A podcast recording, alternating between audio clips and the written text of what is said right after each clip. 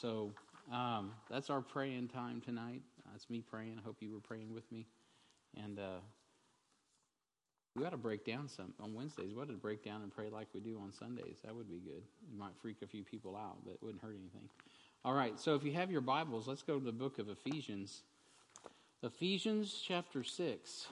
Ephesians 6. I've been kind of crawling through this thing like a turtle, but uh, that's okay. We're getting, we're getting it done. So let me kind of review with you.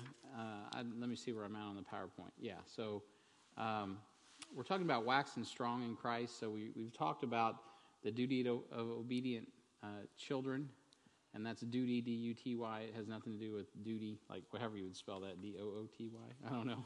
So uh, not a new baby type of thing. Uh, but that does go along with it. So we talked about the duty of obedient children, which what's the primary thing a child has to learn? Huh? Obedience. That's right. Obedience, right? That's so we learned that, and we talked a lot about it. And then the duty of loving fathers, right? That's we talked about that, and uh, that's a little more. That's a little more comprehensive. But what's Ephesians? Remember what what was it Paul tells tells us there that a dad's not supposed to do? There's it's kind of a positive and a ne- or a negative and a positive. Yeah, don't provoke them to wrath. So that's what you don't want to do. And then what do you want to do? You want to raise them up, all right? Bring them up in the nurture and admonition of the Lord. And so the implication there is you can kind of keep them down, right? If you if you're uh, wrathful, I know some of you probably had dads like that, not good examples of Christ. Maybe a dad that was short-tempered, short-fused, and uh, you know a tyrant around the house. Well, that kind of tends to push you down, make you rebellious. Uh, but a dad who knows how to nurture, he's going to bring them up in the nurture and admonition of the Lord. It's going to elevate them. It's going to get them. It's going to. It's going to lift their spirits. It's going to. Going to get them closer to Christ. Is what it's going to do. It's going to get them heavenly minded instead of earthly minded. So that was a good little study that we went through, um, and pretty simple. I probably said too much. I should have just said what I just said and moved on. That's about all we need to know about that. Okay, and then. Um, and then, and then today we're going to look at the, the servants, and uh, hopefully we can get to the masters as well. So, uh, just by way of review, let's look at the text. We'll read it all down to verse 10. It's not very much. Does anybody want to read tonight? If you do, you got to do it online. So you got to do it in the mic. Dun, dun, dun, dun. I was in, I was in a room with some pastors, not in a real room, a virtual meeting today with a whole group of pastors, and they like, who wants to do devotion? We all just like not like we're a bunch of pastors, and not one of us was raising our hand to do devotion. Isn't that pitiful? So I know how you feel. You're like, no, I really don't want to do that right now. So, all right, I'll read.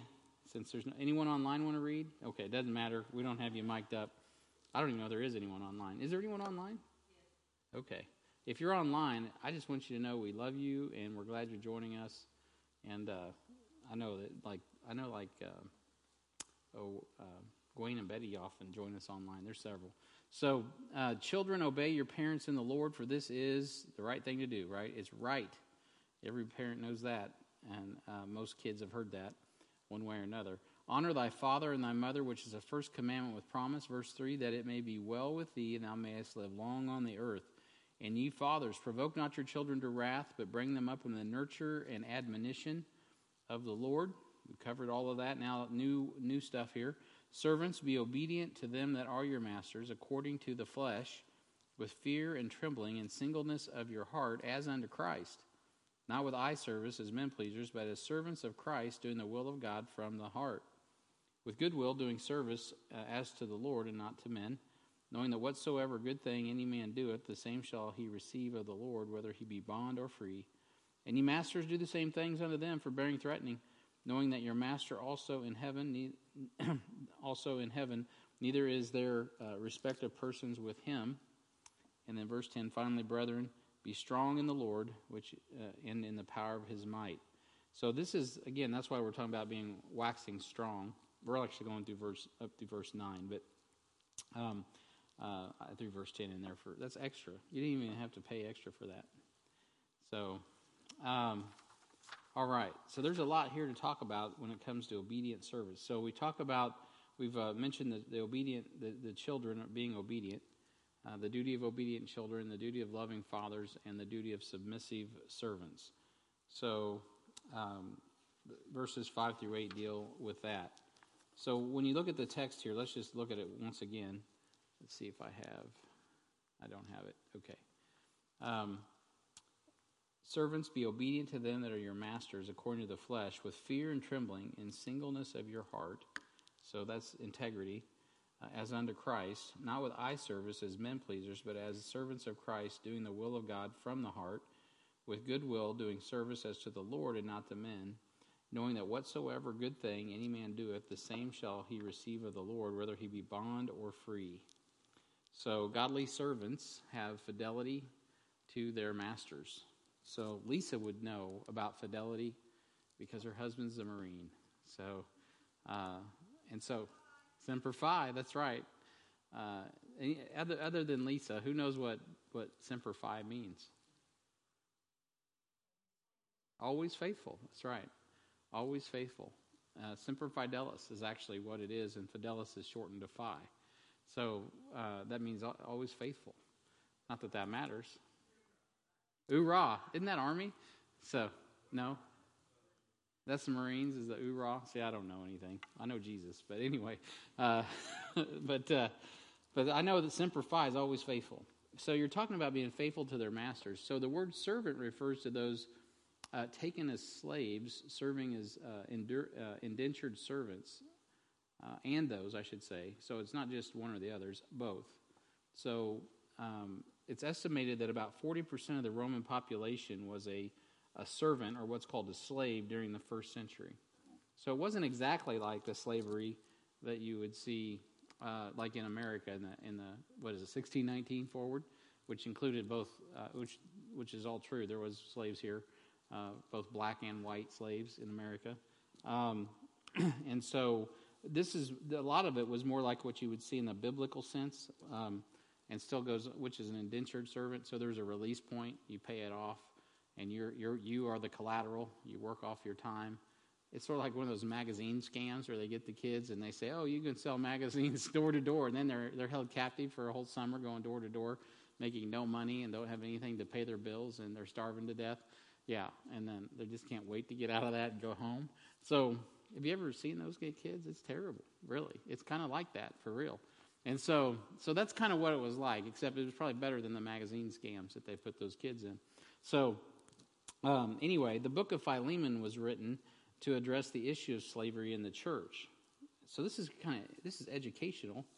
Um, I was just I had a lively discourse today on one of my Facebook posts, and I ended it. The last conversation I had on there was about Abraham Lincoln. So this is really fitting because uh, he's on my mind right now. Anyway, I'll get to Abraham in a minute. But the, the book of Philemon was written to address the issue of slavery in the church. Uh, Philemon, or Philemon, however you want to say it, owned a slave named Onesimus who was born again while in bonds. So he was in prison with Paul in Rome. He was in he was like Cass County Jail, and then you know Paul's in there. Hey, what's up, Onesimus? Uh, and yeah, I, I know Philemon too. And then he leads him to Christ. However that worked out, I don't know. I really wasn't privy to the conversation. But uh, we know from the letter that, that Paul wrote to Philemon, that is what happened, is he led Onesimus to Christ in bonds, in prison. And so, um, so now he wrote to Philemon to receive Onesimus, not as a slave, but, but as his own son. Uh, now that blows the doors off a few things, if you think about this. Uh, treat him as though he's literally a freeborn Roman, such as myself, born from my bowels. See, Paul was a freeborn Roman. He wasn't like a lot of Romans. That uh, you remember when you were in the Book of Acts study, we saw how Paul, you know, the people that were were persecuting him were, did not have as much credibility as Roman citizens as Paul did. He didn't buy his way in, which by the way technically you weren't supposed to be able to buy your way in. That was that wasn't even right. But Paul was a freeborn uh, Roman uh, citizen, and, uh, and he's like, "Hey, receive him as my son." which would have made him like a free man, you know, uh, and, and with with all the benefits. And so that was like, whoa, heavy. So let's look at the text in Philemon. I got it up here on the screen, but if you have a Bible, it's better if you turn to your Bible, open it up, look at it with your eyeballs. It might take you a few minutes to find Philemon because it's only it's right before Hebrews, and it's a, it's only a, you could read the whole chapter right now. I mean, it's uh, 20, 25 verses, and that's the whole book. It's just really uh, a paragraph. Uh, well, it's a little, it's a long paragraph, but it's only 25 verses, 25 sentences, just about maybe a few more sentences than that, but it's still not very long. So, um, Philemon, um, we'll just start in verse 9. I'm not going to read it, every bit of it, but uh, kind of get the background.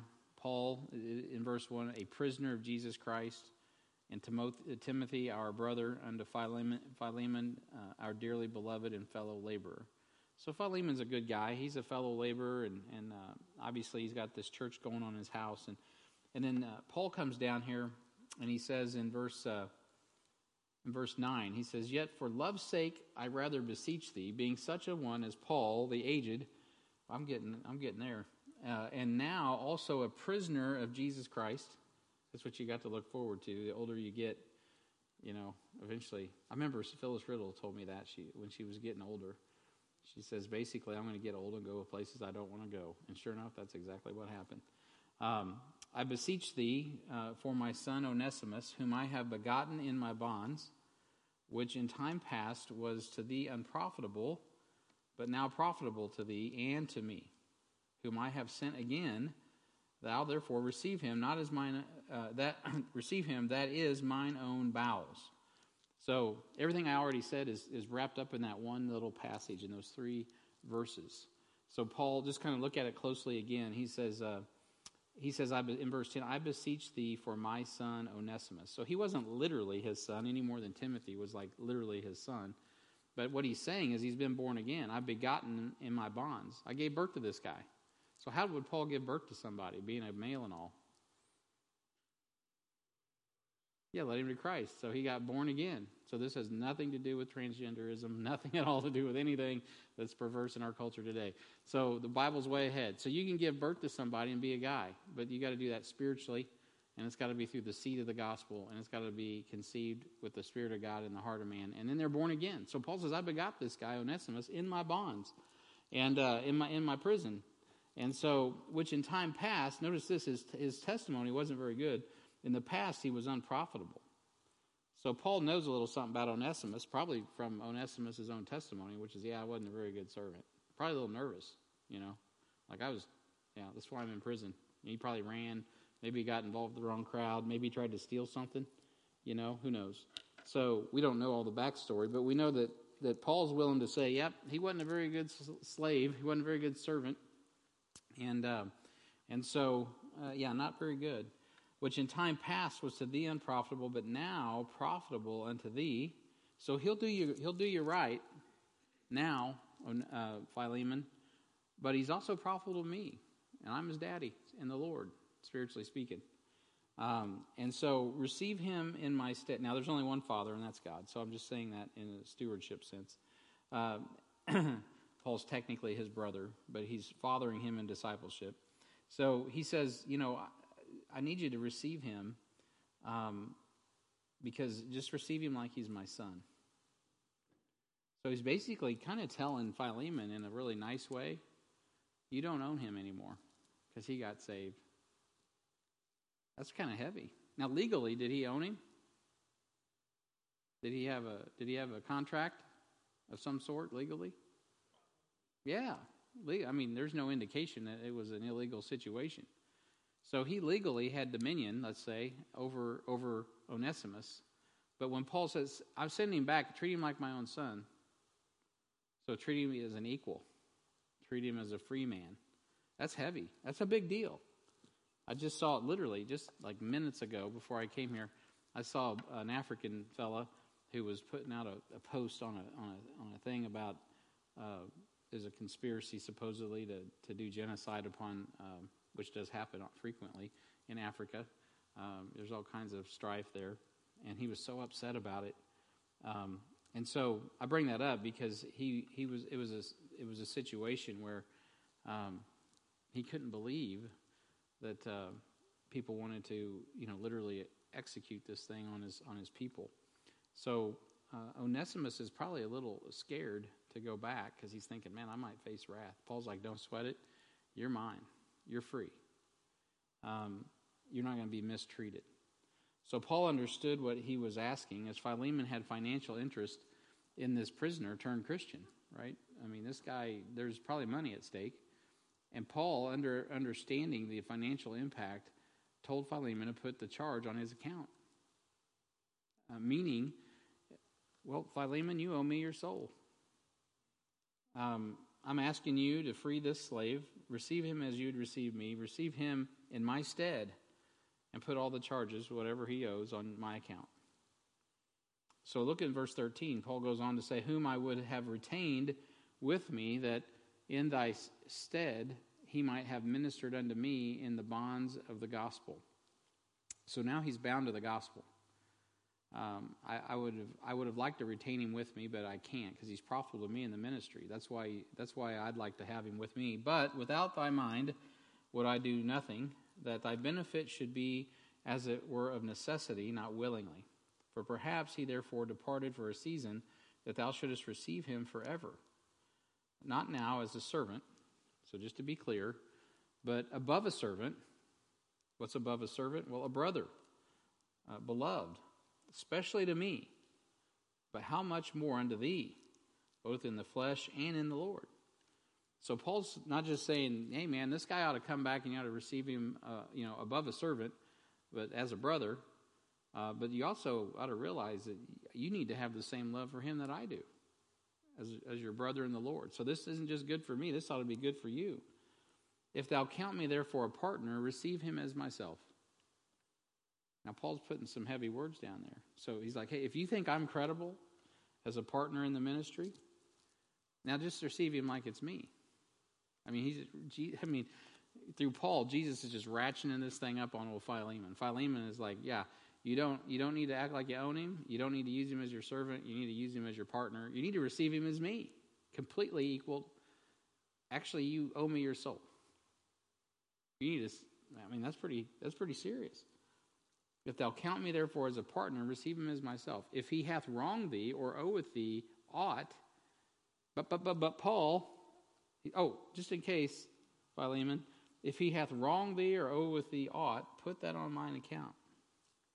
You got a bill? You got a score to settle with the old Onesimus? Don't sweat it. Just just send me the bill. I'll take care of it. That's how much that's that's my endorsement of this slave that's no longer a slave. He's a brother. As a matter of fact, don't even receive him like a brother. Receive him like it's me. Right? If you would honor me, honor him. Just treat him the same way. And if, if, if he's owing you something, put it on my account. All right. So Paul is clear. Now, let me pause right there real quick. So if you have employees, how should you treat them? You, definitely there's an authority structure, but you also, I mean, if you're a good boss, you're gonna, your peers are gonna know you treat them you, you treat your employees like peers, is what I'm saying. That's what I'm trying to say.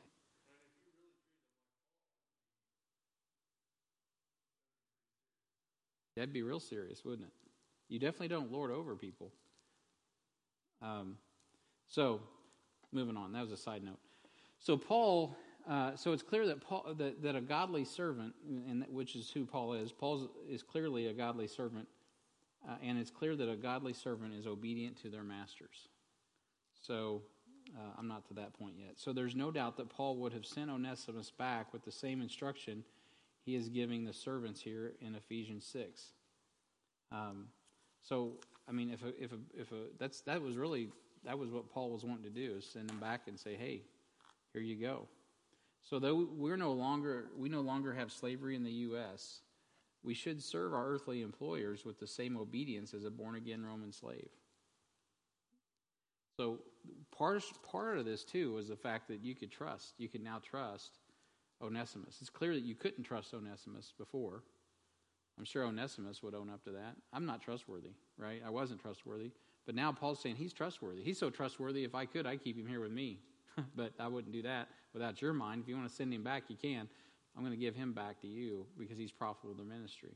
Receive him as myself. Here's my gift back to you.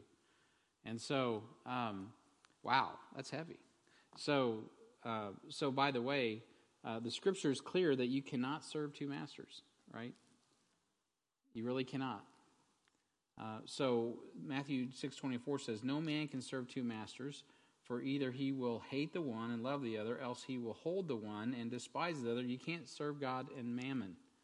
So back in Ephesians six, in our text, right? So he's Paul's laying this down for them. Servants, be obedient to them who them that, I'm sorry, are your masters according to the flesh. He's very clear. If you find yourself under the yoke, which is 40% plus of the population in the first century, uh, under some you know slave situation or, or, what we would call indentured, indentured service or whatever it might be, you are to serve with fidelity your master. Um, and that was a good percentage of the people he was talking to, with fear and trembling, in singleness of your heart. Notice he's not just talking about I'm standing on the out, I'm standing up on the outside, but I'm sitting on the inside, right? I'm sitting down on you on the inside. I'm not going to serve with a willing heart. He's like, no, do it with a good heart. Knowing that, you know what, if you serve them with the right heart, it's like serving Christ. You're doing the will of God from the heart. With goodwill, doing services to the Lord, not unto men. Serve them as you would serve who? Christ. It's hard sometimes, isn't it? I remember a true story. Amy can remember this story. Um, it was a terrible day in my life. I have you ever uh, you, you guys anybody have those like automatic door openers, you know, in your garage? A couple of you, okay. So if you have an automatic door opener in your garage, you you get accustomed to just getting in the car. At least I do, hitting the button, then I back out. You know, you know where this is going. So one day, Amy and I are leaving. I was actually leaving for work a little late. It was like seven thirty I should have probably been in about seven uh, back in the day, construction and all that. But driving down to Fairfax was a bear. But anyway, for whatever reason, I'm in. The, it was 7:30 when Amy was leaving, and uh, we both jump in the car. We both hit the garage door openers, except for I forgot to open mine. But when the door on her side went up, all the light came in, and I just kind of like was brain dead. That was Valentine's Day, by the way. And uh, and so guess what I did? I backed right through the door. Yeah. And I was like, oh, you know, and I'm out. So I get out of the car, you know, I pull forward, get out of the car, get back, I'm outside, and my cell phone rings. You know, this wasn't too long before I was down here. Um, and uh, I think we may have even had the church plant going at that time. I don't remember the Bible study. I don't know. Who cares? So I'm, I'm on my phone, and my boss is ripping me a new one over something. I don't even remember what it was. It took everything in my heart to just not, you know, return um, fire with fire. And this guy's kind of, sorry, Daryl, but you can be surly. And so, uh, so you know, and he would probably admit that. So maybe he wouldn't. I don't know. But anyway, he was really giving me the business. I'm like, I just want to, you know, reach to the phone and grab him by the neck right now. But anyway, I didn't. And God, by God's grace, I kept the cool. But you know what? I'm, even if your boss is surly and uh, kind of rough at times, uh, or all the time. Of course, you live in a, a, country where you can get another job, so praise the Lord for that. Uh, but you know, you should serve Him as the Lord, not because they earned it, but because that's what God says. You should have, you should be faithful to Him. And so I just remember that because I was like, that was one time in my life I did not want to serve my boss as the Lord. Right? It's not always easy to do that, uh, but you should serve your bosses as as the Lord with a good heart and, and that's the issue. It's got to be an internal thing. Godly servants are to have integrity of heart. So, time after time, the single hearted slave is highlighted in the Old Testament. So, this goes on and on. In 1 Timothy 6 1, uh, the, the, Apostle Paul says, um, so this is our next point godly servants have integrity. 1 Timothy 6 1, let as many uh, servants as are under the yoke count their masters worthy of all honor, that the name of God and his doctrine be not blasphemed. Right? So we can blaspheme um, the name of God and his doctrine if we don't handle being in servitude properly. Now, he's literally talking to slaves or or those that are what we would probably more precisely call indentured servants back in the Roman era because they had even slaves had some rights back then. It's not necessarily like here in the states. Um, and so that's slavery. That's by the way, Philemon. I, I I didn't get to that. But uh, it, it's because of, of passages, it's because of the New Testament that the conscience of the church was, was against slavery, just like we're against abortion. And so it just isn't right to kill something God's creating in the womb. You know, yeah, there's miscarriages and stuff, but you don't intentionally go in for the sake of, of, of someone's economy and kill a life. Uh, life is more important than economy. You know, right? I mean, just, just you don't mess with that. Well, you don't put people in slavery um, and remove their identity as a human. So Christians are like, no, you can't do that. That's where the abolition movement came from. And so, uh, well, where did that where did that conscience come from? Well, it came from Bible believing Christians. Which, by the way, not not all slaves were. It also came from people who had been enslaved in Europe and were glad to be free.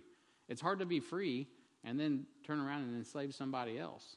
Well, it should be hard to be free and turn around and enslave somebody else.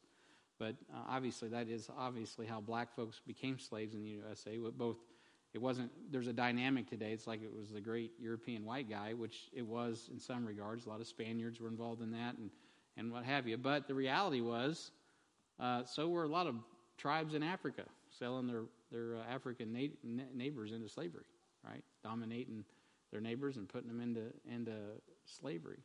Because the problem with slavery is not melatonin, it is the wickedness of the heart. It's, it's, it's profiting off of other people. Same thing when you see uh, we got human slavery going all over the, all over the world right now uh, with sex trafficking, right? Uh, in a lot of countries, including our own.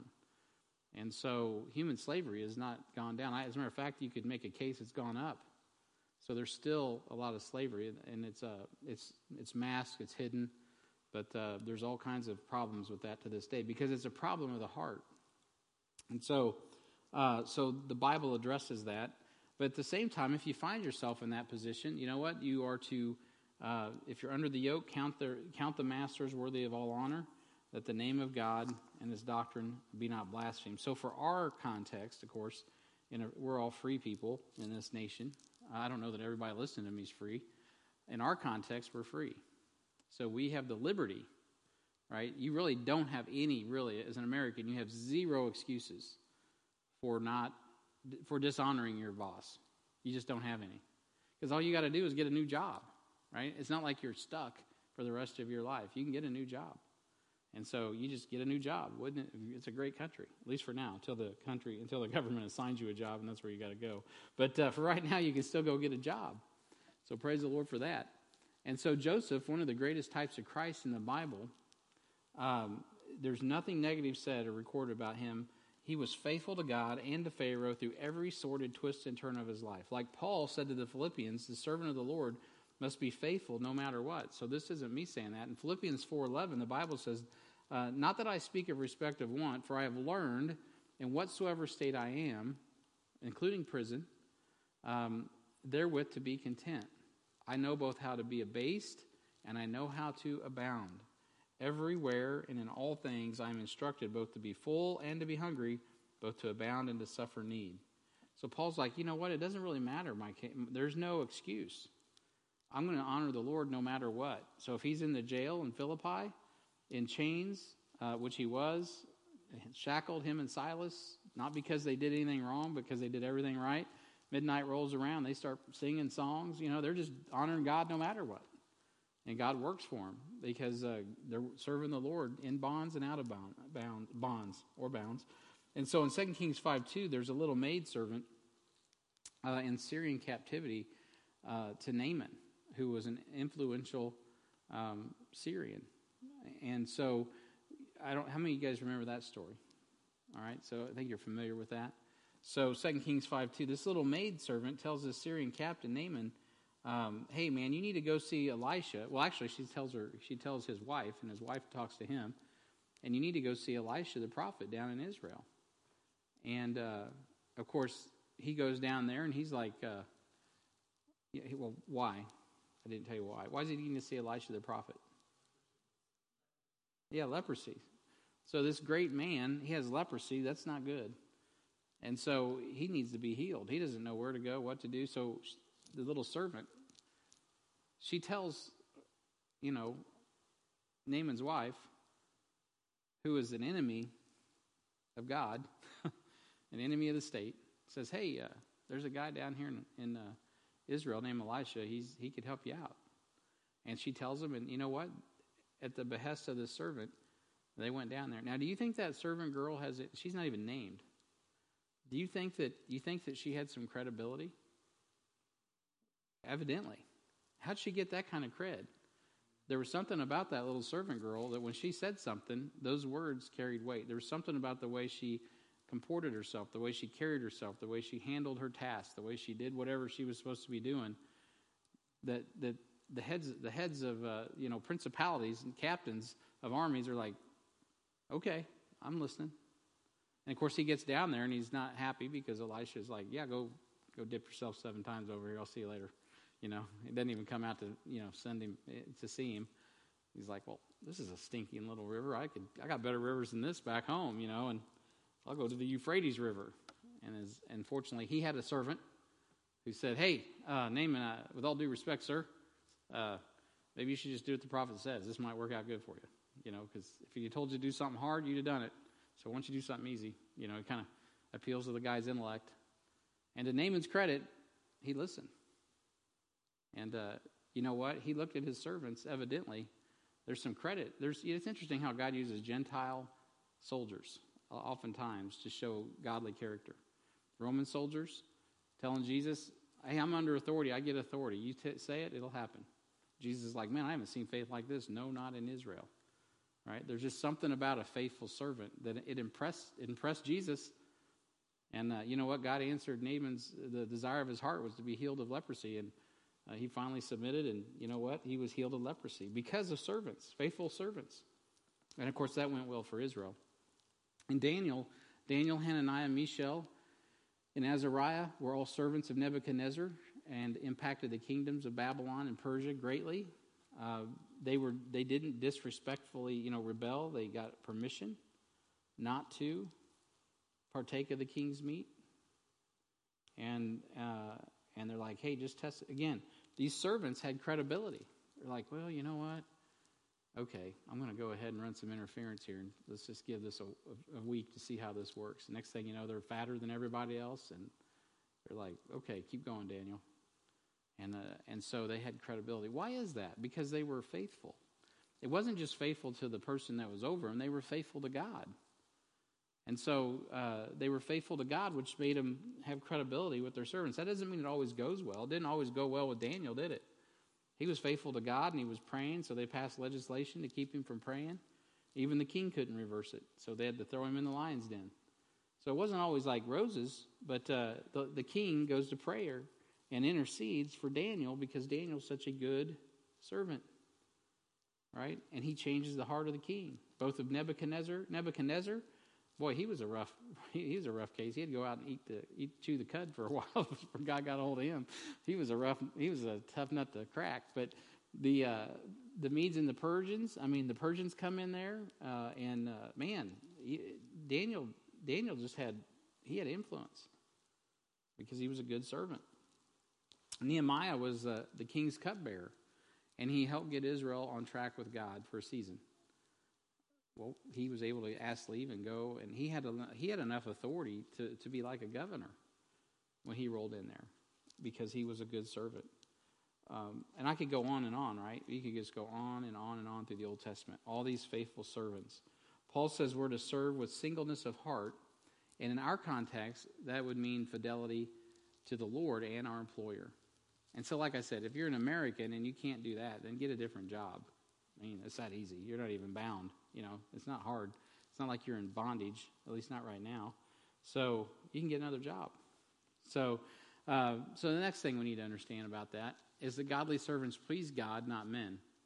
So they're faithful to their masters. They they have integrity of heart, and then they're, they're they they serve uh, God, not men and, and they please God, not just serve God. They please God, not men. So in Ephesians 6 6, Paul says, Not with eye service as men pleasers, but as servants of Christ, doing the will of God from the,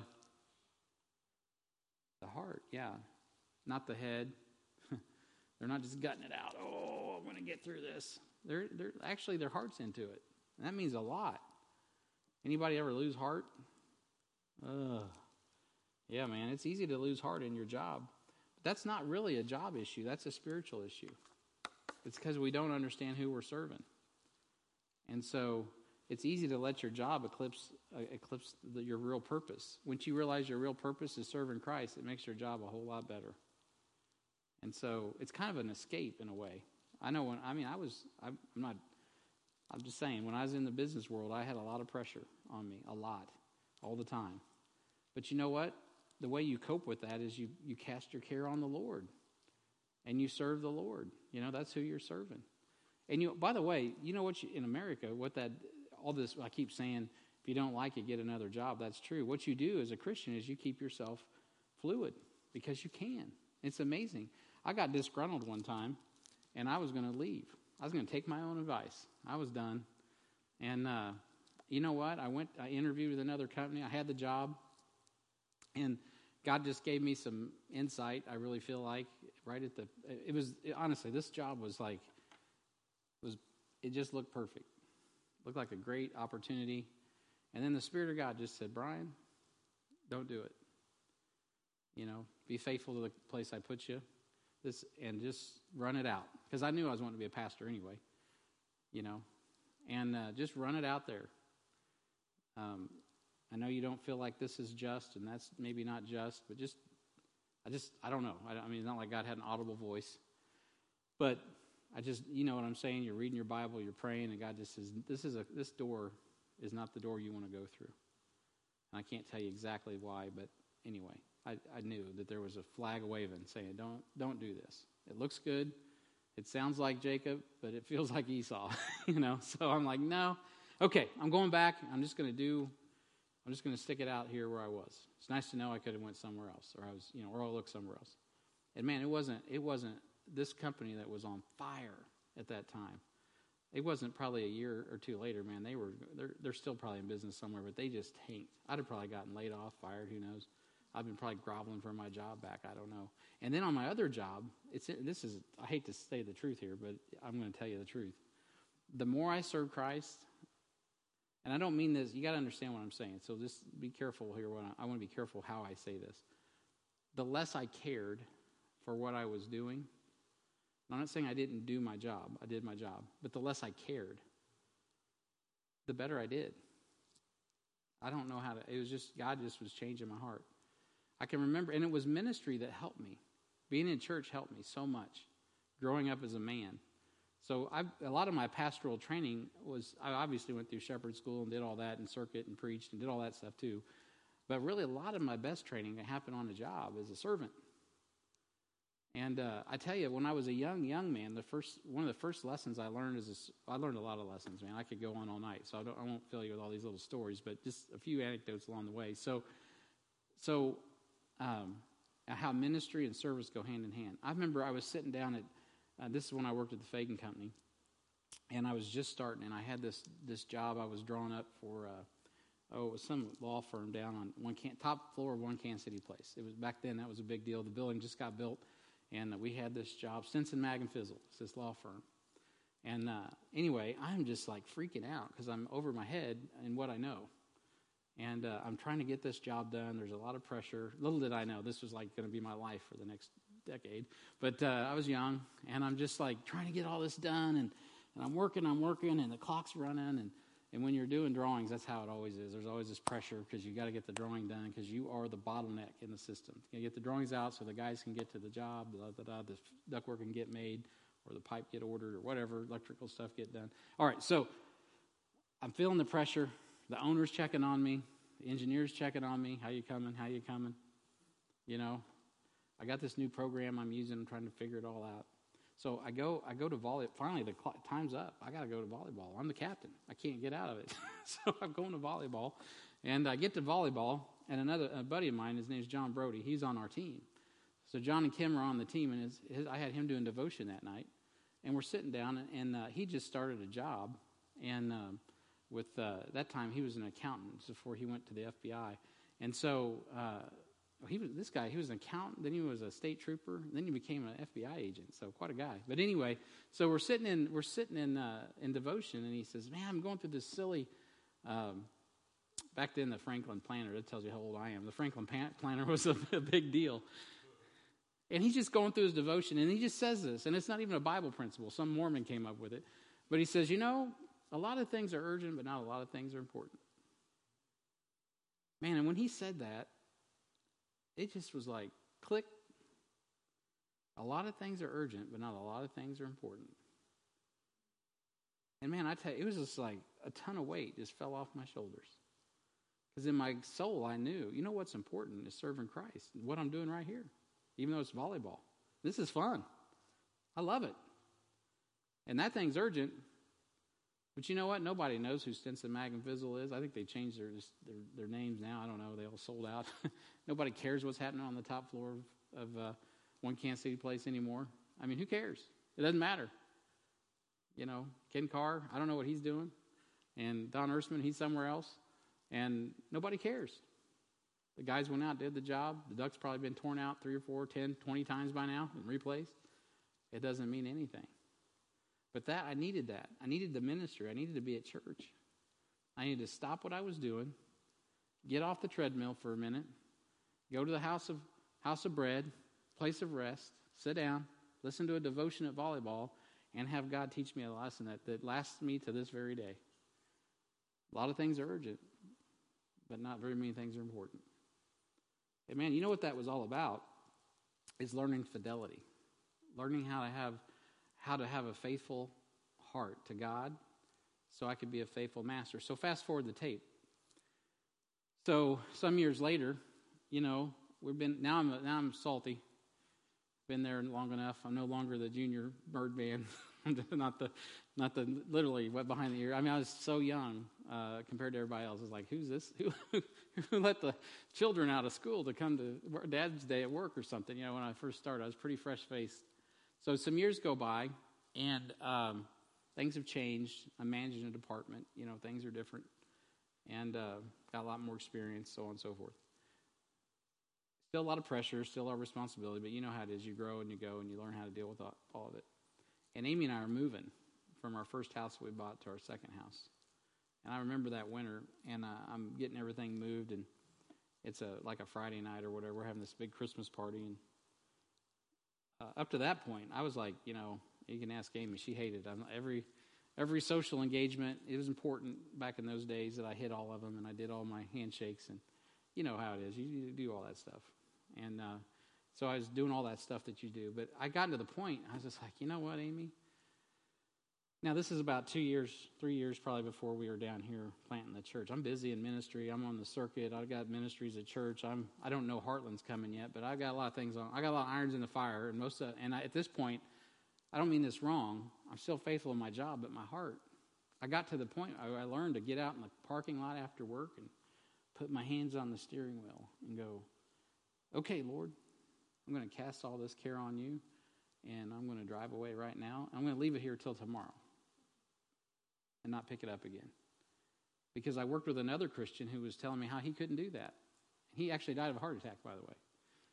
And uh, and so uh, I learned to do that. And you know what? I, I, learned the more I cast my care on the Lord, it was just like I don't mean I didn't have a I had a nonchalant attitude. I just wasn't I just wasn't that concerned because I knew God was going to take it. I was casting my care on the Lord, right? I was learning to cast if you're around me much, you're going to hear me say that all the time. Be careful for nothing. Be careful for nothing. I don't say that to be funny. Actually, I live that. I mean, that's literally, I'm like, I tell myself that all the time because it's so easy to get, you get encumbered with a load of care, right? Especially if you want to be a good servant because you want to, you want to get it all done. And so, uh, Amy and I, we moved our house, we did all that stuff. And I got to work. I missed the big party. First time I missed the big company Christmas party. Got off the tread. I was just, guys, you know how it is. After a while, you know, how many, you've been to 10 of them. I mean, you know, it's like, whatever. And uh, I get to work the next day. They're like, hey, Brian, we missed you. I'm like, oh, yeah, here it comes. Uh, oh, you're the guy for the year. You're the Living the Vision Award. I was like, you got to be kidding me. and that was a life lesson for me, by the way. It really was. Now, I felt bad. I still feel bad. I'm like, man, I probably should have been there. But I was moving my house, you know. So, uh, if they knew in my heart how little living the vision meant to me, because by that time, what vision was I really wanting to live? Yeah. I'd, I'd been studying my Bible. I'd, I was, I'd been out of HBI for, or uh, Shepherd School for over a year, and I'm praying, God, where, I got to live the vision, and this ain't the one I'm wanting to live. Every day that became less and less of a priority.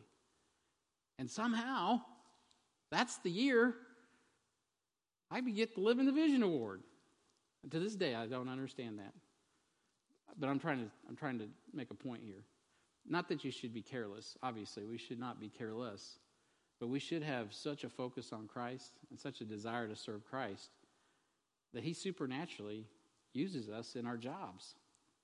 That, that so some people like it's competing. You know, how am I going to do this? How am I going to? do I, and guys, I cannot explain this because it doesn't make sense to me either, even to this day. How the more I focused on Christ, the, He just took care of me. He just takes care of you on your job. I remember I heard I, another example of the, this kind of thing. I got I could go literally. I could probably t- be here till ten or eleven tonight, just telling you one story after the next like this. But I'll give you another example. So I'm a, I'm just I'm busy as I've I told you. I'm busy on my job. I got a lot to do. One of the, the, the troubles I always had was finding help during our busy times, guys that you could bring in and that could get up to speed and go and so on and so forth. Well, in the time I had worked in that business, I literally did hundreds of drawings, if not more, thousand, I don't know, drawings all over the city, doing drawings all over the place. And I had a team of guys doing drawings, and so we're doing drawings all over the place. Not one time that a customer that, that I can remember write a letter saying, Your drawings are the best. We're so thankful for the drawings you produce and all this stuff. But we're in a pinch, and I don't have resources. I can't find enough hands, you know how it is. Or maybe you don't. But anyway, it's my job to get the hands on. Uh, to get these drawings done because we got construction to do, blah, blah, blah. This is like the 90s. Man, it was just like on fire. There was just not enough resources. And uh, so I, I hired my drafting teacher. so Earl, Earl's off for the summer. You know, he's probably out working on a car, spinning a die or uh, spinning a lathe somewhere. You know, and he's. I'm like, Earl, I need help, man. Can you come in and help? He's like, okay. If you know Earl, he's like, okay, Brian, I'll come in and help. you know, and uh, so I bring him in. He works with the Turley fellow that I was telling you about, Daryl. He goes into Daryl's office and. Daryl's got him busy doing something. I don't remember remember what it was. I think it was something really kind of easy, like uh, like what you call red lines. These are anyway simple stuff, not heavy duty, you know, construction style, big job stuff. Just little stuff. And he's done and he leaves. And it's like a week later. These letters come in saying, "What a great job this department did, and what a great job this." And I just I knew when that happened. I was like, Lord, that has got to be you. Not that Earl didn't do a good job; he did a great job, but the, the work that he was doing, you're getting letters on that? That is crazy. The and then I got, they, they gave me the kudos. Well, man, thanks for bringing that guy in. And I'm like, I was just struggling to get somebody in, and, and that guy doesn't care, and I don't care, but praise God, you know, God did something good. And those are just little little things, but but God does that stuff when you're when you're when you're focusing on Him and you're trying your best to serve. And uh, sometimes you just don't know how God's going to come through. You know what you're learning then? To walk by faith. Something changed in Onesimus's life. And Paul's like, hey, you can depend on this fella. When he left you, Philemon, you couldn't trust him for nothing. But something's happened in his life, and now Jesus is his Lord. You treat him like a peer because he's a child of the king. He's a child of the king.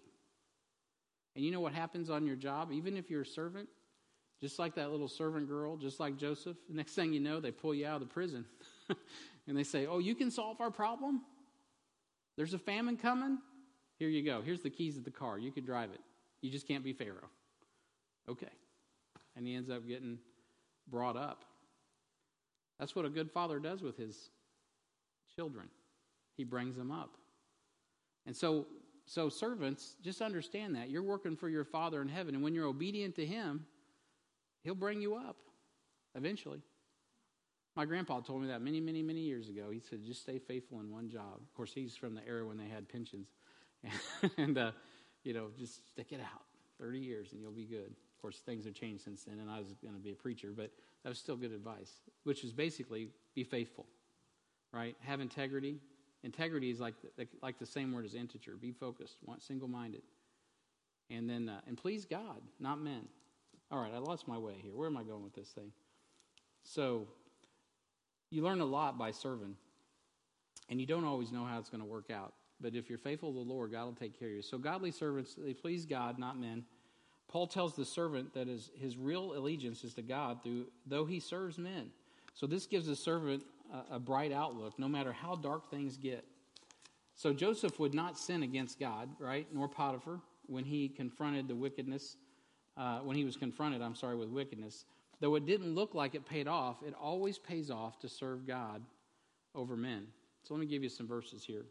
First, Ephesians 6 6. Not with eye service as men pleasers, but as servants of Christ, doing the will of God from the heart. So in Job, the Bible says, Though he slay me, yet will I trust him. That's pretty faithful. But I will maintain mine own ways before him. Uh, okay, let's see what God says here. Daniel chapter 3. Though it didn't look like it would pay off, right? God says, Do it.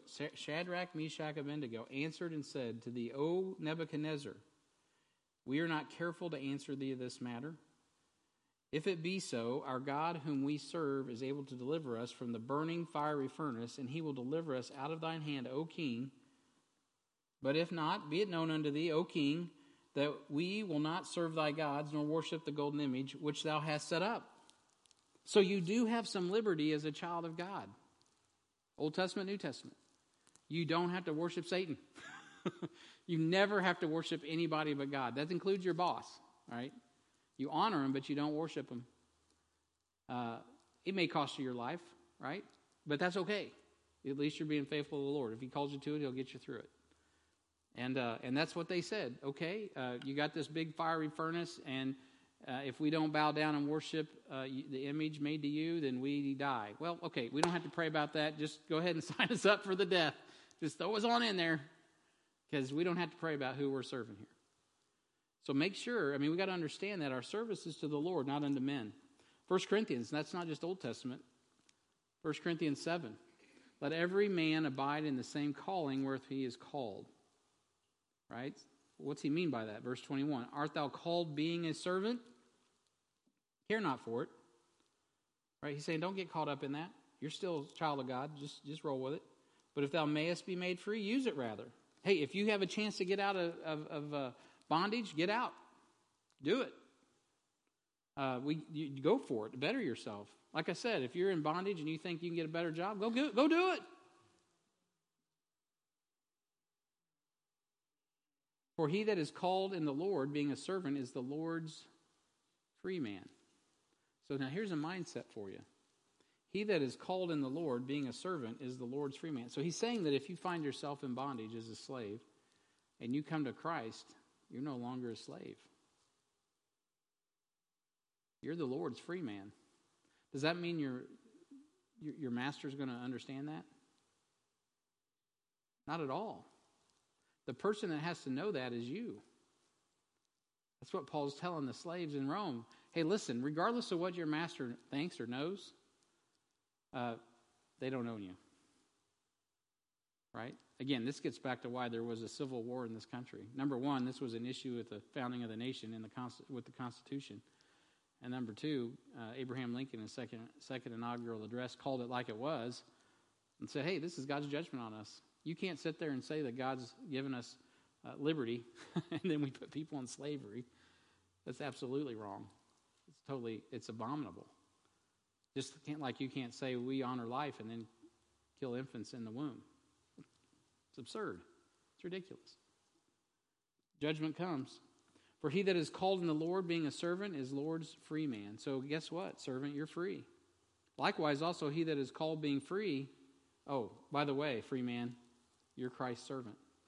So if you thought you were free because you lived in the USA and you get your rights, well, guess what? You're wrong.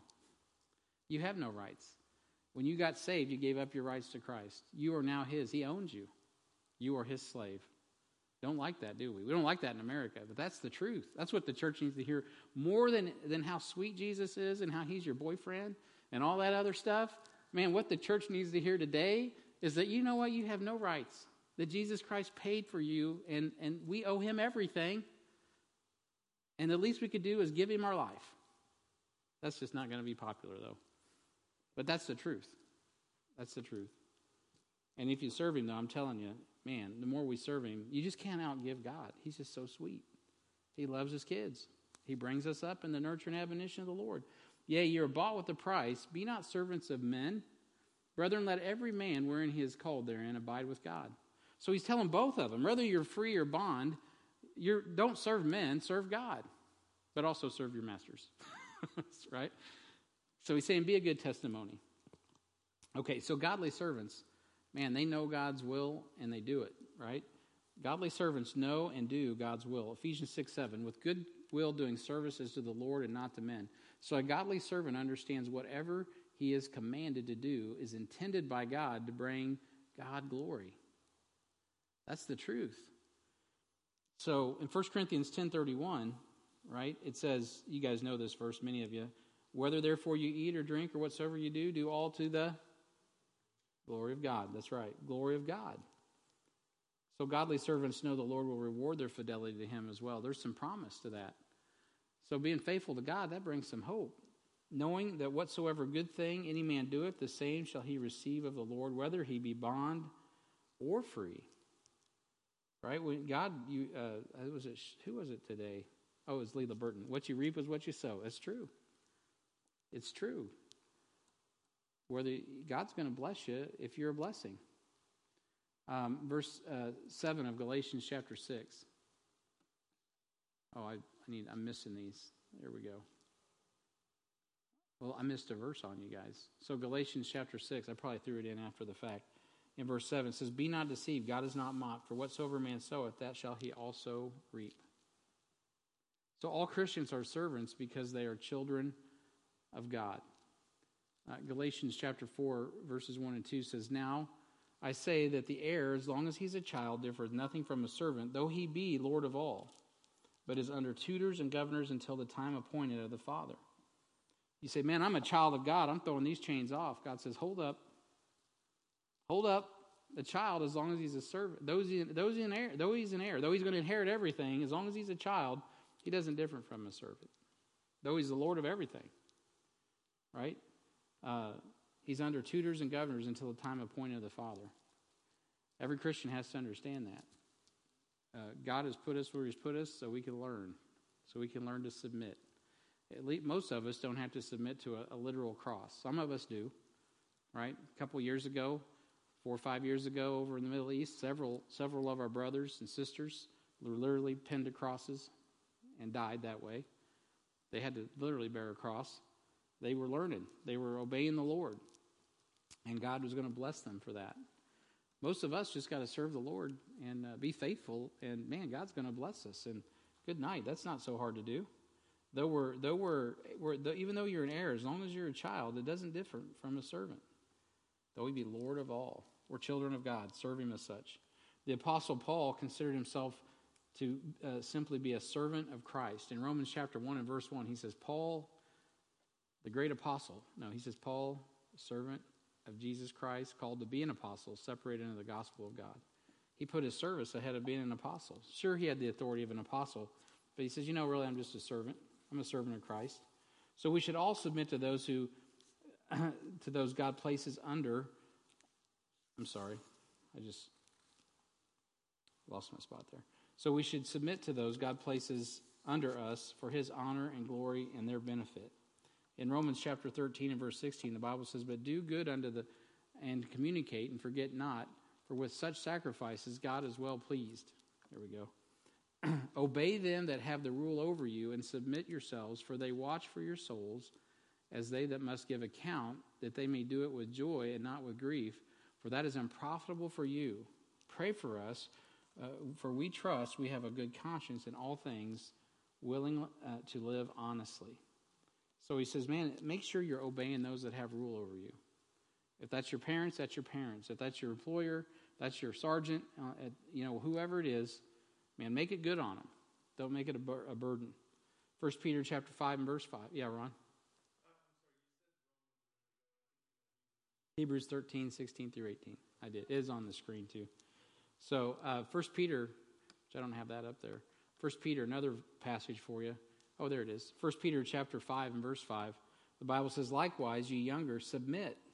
That word, that word submit, it, that, that's tough with some folks. Submit yourselves unto the elder. Yea, all of you be subject one to another and be clothed with humility. For God resisteth the proud and giveth grace to the humble, that he may exalt you in due time. Casting all your care upon him, for he careth for you. Be sober, be vigilant, because your adversary the devil is a roaring lion, walketh about, seeking whom he may devour. Whom resist steadfast in the faith, knowing that the same afflictions are accomplished in your brethren that are in the world. So, in the context of the church, right, and in a family, and on a job, right, if you're an apprentice, just word to the wise, word up. if you're an apprentice, act like one. If you're a freshman, act like one, right? If you're the new kid on the block, new girl on the block, act like it. Uh, yeah, it's not wise if you don't. Uh, submit yourselves under the elder and, and, uh, and be wise.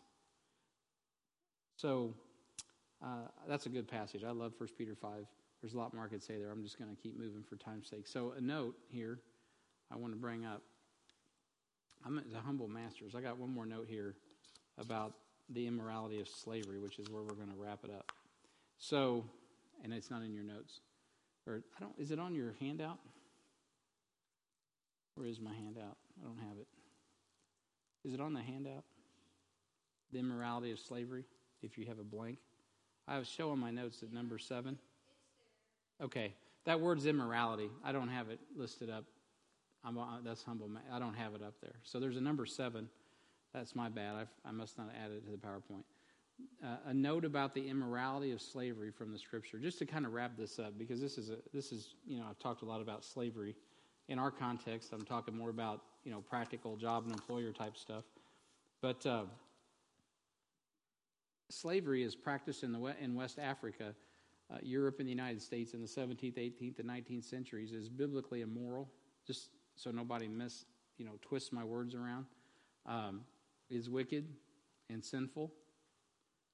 And so they don't have to take me off YouTube or Twitter. All right. So the Bible is clear that oppress- the oppressive nature of Egyptian slavery uh, was also wrong, right? And God brought Moses to be deliverer to the people of God. Even though God used it, it wasn't it wasn't moral. God said, Let my people go. And he says, No.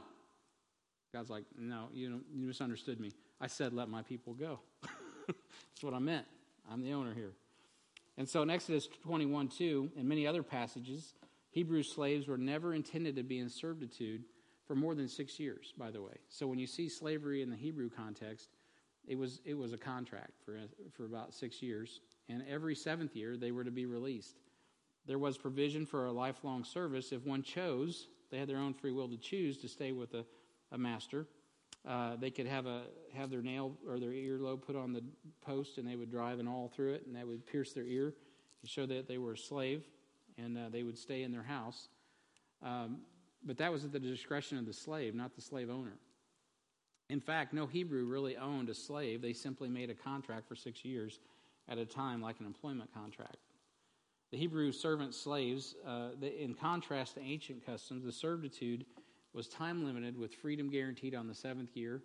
The servant leaves with his wife if he came with her. The maidservant doesn't go free on the seventh year. Um, uh, she, was, she may be purchased as a wife either for the master or his son. She may not be sold to another. Uh, he may not diminish her food or her raiment or her conjugal right. If she does not do so, she goes free without money. So they, they even had a deference for women and how they treated them from the men. The Roman law operated much the same way uh, in both cases. The children of slaves were not the property of the master, nor, the, nor, nor uh, able to be serving in perpetuity. They couldn't serve forever. And when that did occur, it was oppressive and God judged it. I'm, I'm not saying there weren't instances of that going on, but that was not to be done.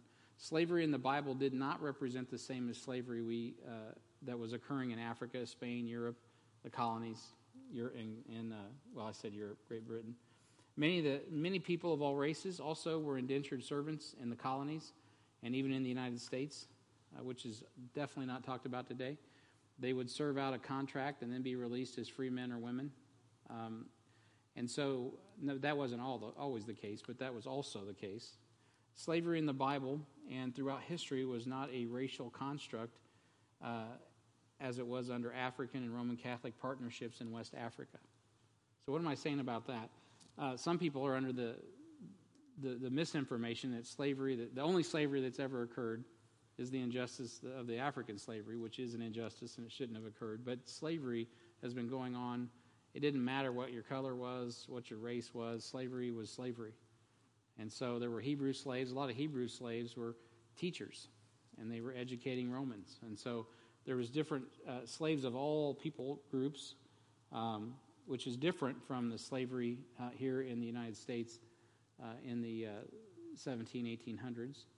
Um, and the kidnapping and selling of slaves as property was never permissible, though it did occur to Joseph when his brother sold him instead of killing him. Um, and so today, the world is coming under a new form of slavery. So whenever they do away with cash transactions, right, money and possessions, um, you know, that won't be yours. And ultimately, the entire world will become cattle, which is what's predicted in Revelation. That's what the mark of the beast is all about. And that plays right into the hands of the coming Antichrist and the powers that seek to pit nation against nation, people group against people group, so they can wrest power from the people and place it in the hands of the seven heads and ten horns in Revelation chapter 17. And so, so slavery, as we've known it, really a lot of people are looking the wrong direction right now. They're looking at slavery in 1619. they need to be looking at slavery in like 2020, 2021, 2022. They need to be looking forward at what the, what's coming, not at what happened. Don't get me wrong. You can learn from what happened. I'm not saying that anything that's happened is wrong, but I'm saying a lot of that's been rectified. And what's uh, much worse is what appears to be coming, and what is also certainly coming based on what we understand after the catching away of the church and Daniel's 70th week being fulfilled and the great tribulation after the beginning of sorrows. So I just want to end on that note when it comes to slavery we're, fortunately, we're not, we're not going into the tribulation period, but we are living in a time that's unique in history. And so, uh, of course, a Marxist agenda, and I'm not getting political, it sounds like I am, but I'm not, but a Marxist agenda will, will definitely, um, and this, this whole transgender stuff, they keep pushing that, will continue to dehumanize. First of all, they'll degenderify you and then dehumanize you. And that's all about turning you into property, because under a Marxist regime, that is what you become as property. So, if you find yourself as someone's property, just you got to know this, especially free men that were once free and become slaves. You got to know what I said in the beginning. It's not about your rights because you've never been free to begin with. If you're born again, whose servant are you? Jesus Christ. So make your decision today. Who's who you going to serve? Right? There's a whole bunch of people deluded that they serve themselves. It's not really true. You either serve God or you serve the devil. And in the days to come, you better make that decision really clear because uh, serving Christ is the only way to go. And serving Christ is the only way to be free. It's the only way to be free. Yeah, Christ's servant, as Jesus, Paul said it, is the free man. So be under the yoke of Christ because he doesn't, you notice, he makes you free. He doesn't just set you free, he makes you free. And so that's a good passage. There's, the, the truth shall make you free. And he sets you free, but he definitely makes you free. He makes us free through the gospel of the Lord Jesus Christ. He frees us from the bondage of sin and death. So tonight, let's go ahead and uh, I know this is a home crowd. Maybe you're watching online tonight. If you don't know Jesus as Lord and Savior, and maybe you're feeling oppressed and under bondage of sin, man, you can be free from that. The Lord Jesus Christ will set you free. He'll make you free through the gospel, the good news that Jesus Christ the, the God of the universe, who is free from our sin, uh, was made sin for us who knew no sin. And he did that so that he could take on the burden of sin. He died on the cross for our sin. He literally was put on that cross, not because he had to, because he chose to, because it was a love relationship with the Father. And the Father chose to love us by giving a Son. So all God calls us to do is obey his word, to love him, call upon the name of the Lord Jesus. The Bible says you'll be saved. But you got to believe that he is who he says he is, that he's God, who died on the cross for our sins, that he rose again the third day, and he's alive right now. And so when you call upon the name of the Lord to be saved, he literally quickens you. He literally comes inside of you via the Holy Ghost and brings you to life. He quickens your dead soul and he frees you from the bondage of sin and death. So today, if you're watching online, you need to get saved, call us 380 3033. You can email us at contact at hbfcast.org and we can show you in the Bible how you can be saved. If you're in the house and you're not saved, you need to be saved, let me know. We will open up the Bible and, and uh, lead you to Christ. Is there any questions or comments before we wrap it up? Yes, ma'am. Oh, hey, hang on. We got to, I know you don't like this, but we got to do this for the sake of anybody that might be listening. Okay, to me, it's very freeing to be the slave of Jesus Christ and have Him as my master because, okay, He knows me the best or the better than anybody else. He knows what's best for me. He's in charge of me. And I know that I'm in good hands because I'm His slave, you could say. But anyway, it's just freeing to think that, that Jesus Christ is my master. Amen. Amen. Good word. Anybody else? I appreciate that, Sharon. It is freeing, isn't it? You know why it's so freeing is because we can trust Him. Uh, you can't trust any other slave owner. Jesus is the only one you can trust. So, and if God puts you, we'll talk about masters next time. So I'll hold on that. Let's pray. Heavenly Father, thank you for this time to meet together and, and uh, talk about what it is.